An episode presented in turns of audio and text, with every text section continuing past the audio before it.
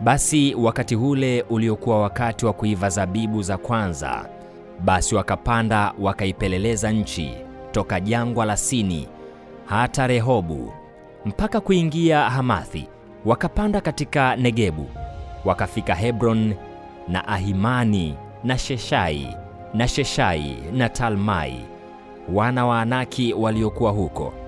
Nao Hebroni ulijengwa miaka saba, na hii ni kabla ya Soani ya Misri. Wakafika bonde la Eshkoli, na huko wakakata tawi lenye kishada kimoja cha zabibu, wakalichukua kwa mti kati ya watu wawili, wakaleta makomamanga pia pamoja na tini. Lakini bonde lile liliitwa bonde la Eshkoli kwa sababu ya hicho kishada walichokata huko. Wana wa Israeli na wazungumzia, wakarejea baada ya kuipeleleza nchi mwisho wa siku 40, wakaenda wakafika kwa Musa na kwa Haruni na kwa mkutano wote na wana wa Israeli katika jangwa la Parani, sehemu moja inafahamika kama Kadesh. Wakawaletea habari wao pamoja na wote ambao walikuwa kwenye mkutano, wakawaonyesha matunda ya nchi. Wakamwambia wakasema, tulifika nchi ambayo umetutuma.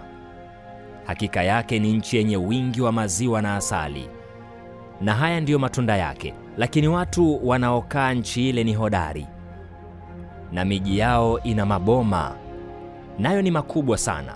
Na pamoja na hayo tuliwaona wana wa Anaki huko. Amaleki anakaa katika nchi ya Negebu, na Mhiti na Myebusi pamoja na Mwamori wanakaa katika milima, na Mkaanani anakaa karibu na bahari ya kando ya ukingo wa Yordani.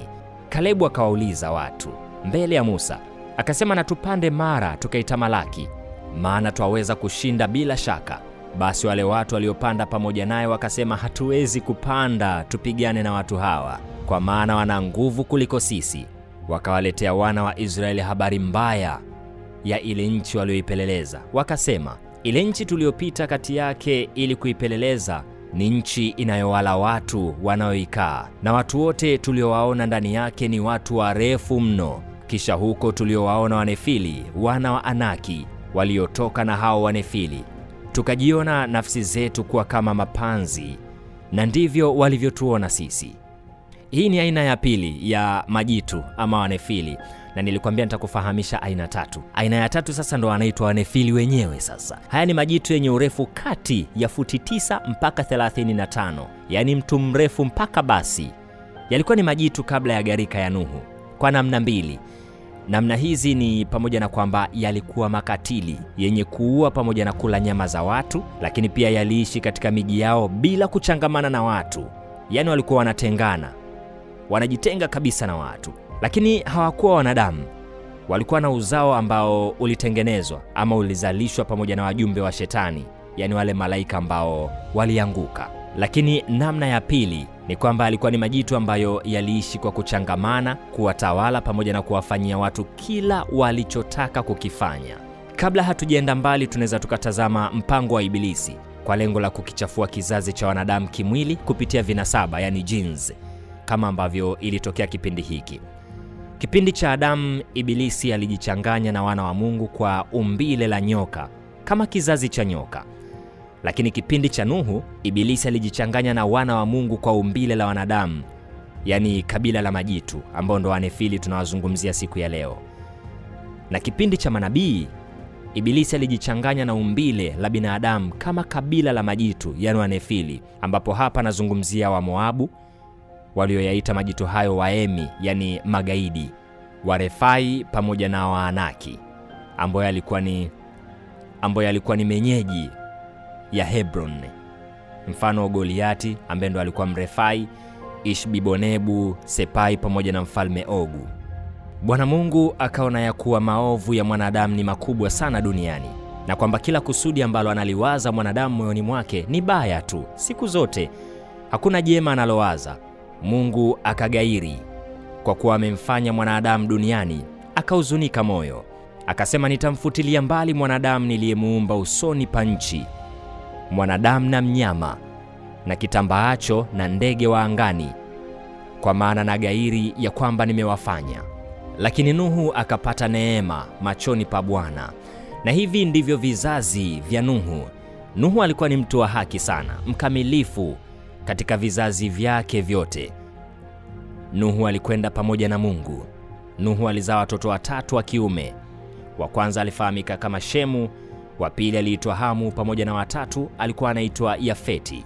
Dunia iliharibika mbele za Mungu na ikajaa dhuluma. Sasa Wanefili walikuwa ni moja ya sababu za msingi sana kwa ujio wa mafuriko makubwa aa, katika wakati wa Nuhu. Pindi tu baada ya Wanefili wametajwa, neno la Mungu linatuambia hivi kwenye maandiko yake: Bwana akaona ya kuwa maovu ya mwanadamu ni makubwa duniani na kwamba kila kusudi analowaza moyoni mwake ni baya tu siku zote. Bwana akagairi kwa kuwa amemfanya mwanadamu duniani, akahuzunika moyo. Mungu akasema, nitamfutilia mbali mwanadamu niliyemuumba usoni pa nchi, mwanadamu na mnyama na kitambaacho na ndege wa angani, kwa maana na gairi ya kwamba nimewafanya. Haya maandiko yanapatikana kwenye kitabu cha Mwanzo, Mwanzo 6 mstari wa tano mpaka wa saba. Unaweza ukasoma zaidi hapo. Na hivyo ndivyo Mungu aliendelea na mafuriko kwa dunia nzima na kuua kila mtu na kila kitu, ikiwa ni pamoja na Wanefili. Sasa hapa tunazungumzia zaidi ya Nuhu na familia yake na wanyama waliokuwepo ndani ya safina. Hao ndo walipona. Najitahidi kuhakikisha unafahamu sana maandiko ili usipate ukakasi wa simulizi ya leo, maana ni simulizi nzito kidogo ambayo sio rahisi kuielewa haraka haraka. Hizi ni siri za Biblia na ni uhakika wa kufahamu ukweli wa maandiko matakatifu.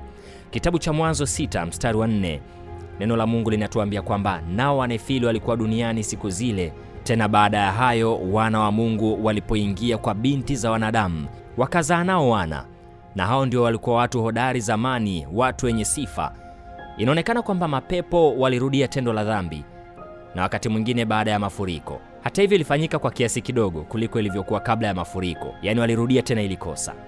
Wakati wana wa Israeli walipopeleleza nchi ya Kanani, wao walimpa Musa taarifa kwamba kisha huko tuliwaona Wanefili, yani wana wa Anaki waliotoka kwa hao Wanefili, tukajiona nafsi zetu kuwa kama mapanzi, nao ndivyo walivyotuona. Na hii inapatikana kwenye Hesabu 13 mstari wa 33.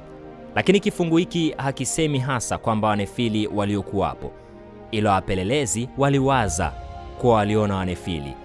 Kuna uwezekano zaidi ya kuwa wapelelezi walishuhudia watu wakubwa sana katika Kaanani na kimakosa wakaamini kuwa wao ni Wanefili.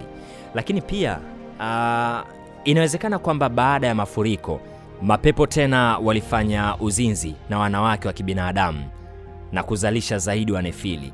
Hivi ni vitu viwili ambavyo kiukweli hata mimi bado vinayumbisha akili yangu, lakini kwa hali yoyote ile hawa majitu waliharibiwa na wana wa Israeli wakati wa uvamizi wao wa Kanani. Maandiko haya ndio yanathibitisha kwamba kwenye kitabu cha Yoshua 11 mstari wa 21, lakini baadaye pia katika historia yao kwenye Kumbukumbu tatu mstari wa 11 pamoja na kitabu cha Samueli wa kwanza mstari wa 17. Angalau kuna picha halisi ambayo mimi na wewe tunaanza kuipata mpaka hapa tulipofikia kuhusu Wanefili.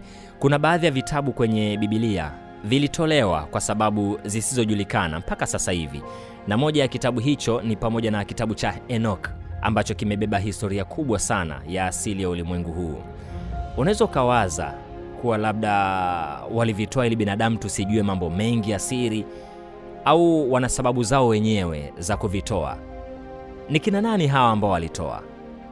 Ni maswali mengi ambayo ukiyafikiria sana unaweza ukaumia kichwa, ila siku zijazo mi nitajitahidi sana kukufungulia ukweli wa jambo moja moja kwa kadri Roho Mungu atakavyonisaidia ama atakavyoniwezesha. Tutafahamu hapa hapa kupitia siri za Bibilia. Sasa tukirudi kwenye kitabu cha Enoko ambacho ndo kama hakipo, kimefutwa, kitabu pekee ambacho kinaelezea kwa undani juu ya haya majitu, kinasema hivi kinasema kwamba majitu ni matokeo ya malaika ambao walianguka na kukutana kimwili na wanadamu wa kike na kuzawa Nefili ama majitu. Ndiyo, ni wanadamu wa kike tu. Hii ni kwa sababu hakuna ushahidi wowote wa kimaandiko ambao unaonyesha kwamba kuna malaika wa kike, si unanielewa? Kwa hiyo malaika wa kiume ndio waliohusika kwenye dhamana hii, na kuzaliwa kwa watu hawa ndicho kilikuwa chanzo kikubwa cha Mungu cha kuleta gharika duniani. Nimekufahamisha juu kidogo. Lakini utaweza kujiuliza, mbona baada ya gharika majitu anaendelea kuonekana duniani? Ni swali gumu sana ambalo nitajitahidi kulijibu siku ingine. Biblia ya Kiingereza inawaita hawa watu sons of God, ikimaanisha wana wa Mungu, pamoja na daughters of men, ikimaanisha binti za wanadamu. Sasa hawa binti za wanadamu wanaozungumziwa hapa ni binadamu wa kike pamoja na wana wa Mungu ambao wametajwa, ikimaanisha malaika, lakini malaika waasi ambao waliasi mbinguni na kutupwa. Kumbe hawa malaika ndio waliofanya dhambi hii kubwa mpaka Mungu akachukia na hasira yake ikawaka. Unaweza ukawa na maswali mengi sana kuhusu hawa sons of God, ila naomba nikutoe wasiwasi tu kwamba kutokana na Biblia yenyewe na ushahidi wa kihistoria ambao nimeutafuta maeneo mbalimbali, hawa sons of God wamethibitika kuwa ni malaika waasi, na iishie hapo, kwa sababu hata Ayubu moja mstari wa sita inanisaidia kuthibitisha hili. Inasema ilikuwa siku moja ambayo hao wana wa Mungu, yani sons of God, walikwenda kujihudhurisha mbele za Bwana, shetani naye akaenda kati yao.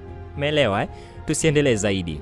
Sasa baada ya dhambi hii Mungu alichukia na ikawa ni moja ya sababu ya gharika kuu, na Nuhu peke yake ndiye aliyepata kibali mbele za Mungu. Nimekwambia mwanzo kabisa wakati nimeanza kukuelezea. Na baada ya gharika, Biblia inasema kwamba ni watu nane tu ndio waliosalia duniani, yaani Nuhu pamoja na familia yake. Swali linakuja kwangu pamoja na kwako, majitu yanayoonekana baada ya gharika yalitokea wapi? Unadhani? Unaweza kujiuliza ni nini kinazuia mapepo kutoka kuzalisha wanefili zaidi mpaka leo? Ukweli ni kwamba inaonekana Mungu alikomesha mapepo kuchumbiana na wanadamu kwa kuweka mapepo yote waliofanya kitendo hicho katika lindi kuu. Kwenye Yuda mstari wa sita inatuambia, na malaika walioilinda enzi yao wenyewe, lakini wakayaacha makao yao yaliyowahusu, amewaweka katika vifungo vya milele chini ya giza kwa hukumu ya siku ile kuu.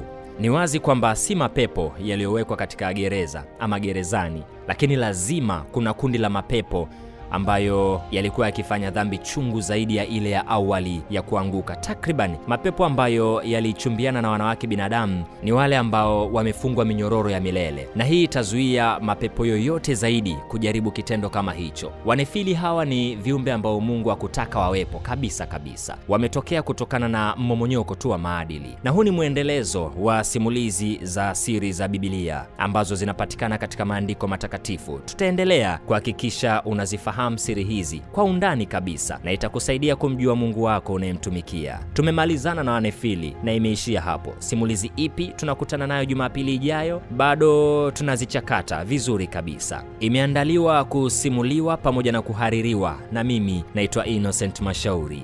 Hizi ni siri za Biblia.